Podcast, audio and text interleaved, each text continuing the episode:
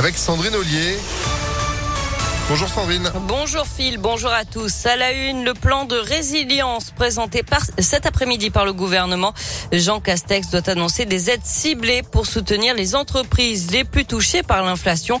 Une augmentation des prix qui atteint les 3,4% sur un an du jamais vu depuis 2008. En cause notamment les prix des carburants. Tous les automobilistes sont bien sûr concernés par les hausses des prix à la pompe, y compris toutes les personnes qui utilisent leur voiture pour travailler. C'est le cas notamment des infirmières libérales. L'exemple ce matin avec Christina. Tous les jours, elle parcourt entre 120 et 150 kilomètres à travers les monts du Forêt, près des monts du Lyonnais. Et si elle a, si elle a fait en sorte de demander à certains patients de venir au cabinet pour économiser des déplacements, ce n'est pas possible à chaque fois. Façon, nous, on a obligation de soins, donc il faut qu'on y aille.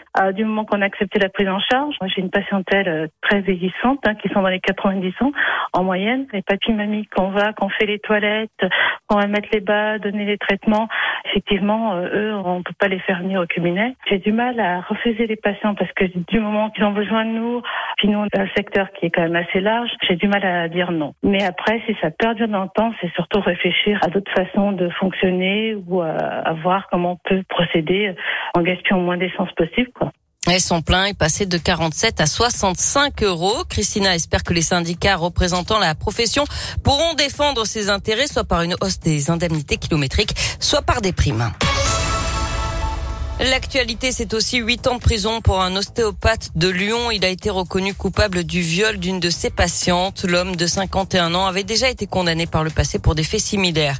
160 interpellations en un mois, c'est le bilan de la nouvelle brigade spécialisée de terrain, les déployée depuis le 7 février à la Guillotière et la Pardieu. Et puis Karim Benzema de retour devant la justice. Cet été, le natif de Bron sera jugé en appel à Versailles dans l'affaire de la sextape en novembre 2021.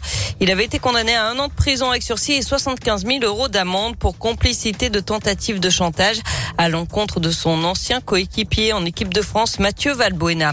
Un premier convoi médical est parti hier de Lyon. 10 tonnes de matériel fourni par les HCL en direction de la frontière entre la Pologne et l'Ukraine. Des palettes de dispositifs médicaux stériles, mais aussi des masques, des combinaisons et plus de 3 tonnes et demie de médicaments. D'autres convois sont en préparation avec du matériel pédiatrique, mais aussi des kits sutures et des kits brûlures. En Ukraine, 20 000 personnes ont pu être évacuées de la ville de Mariupol hier assiégée par les forces russes via un couloir humanitaire. La situation devient critique dans cette cette ville du sud. Des habitants manquent désormais d'eau et de nourriture.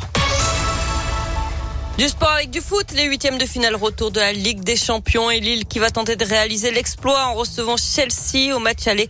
Les nordistes avaient été battus 2 à 0 en Angleterre. Enfin, le biathlète indinois Simon Détieux va prendre sa retraite. Il l'a annoncé hier juste avant le début aujourd'hui de la dernière étape de Coupe du Monde à Oslo en Norvège. Merci beaucoup Sandrine pour l'info qui continue sur impactfm.fr. Vous êtes de retour à 9h. Euh, oui, à tout à l'heure. Bah oui, tout à l'heure.